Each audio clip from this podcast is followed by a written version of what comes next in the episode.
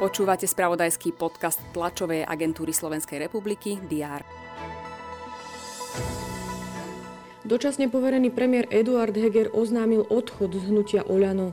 Na sociálnej sieti napísal, že má vlastnú víziu o politike.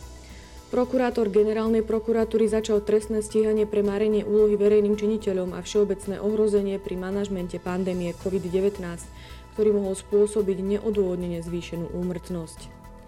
Líderku bieloruskej opozície Sviatlanu Cichanovskú odsúdil bieloruský súd v pondelok na 15 rokov odňatia slobody.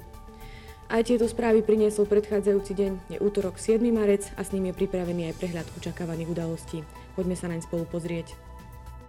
Prezidentka Zuzana Čaputová privíta na Slovensku holandského kráľa Williama Alexandra s kráľovnou Maximou.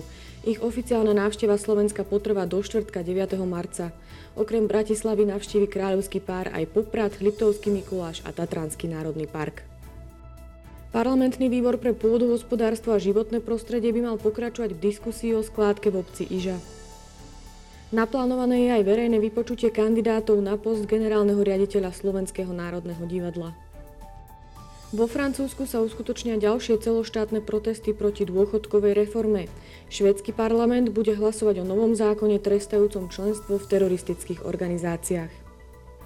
V Dubaji sa začína Svetový policajný summit, na ktorom sa zúčastnia zástupcovia policajných zborov zo 112 krajín sveta.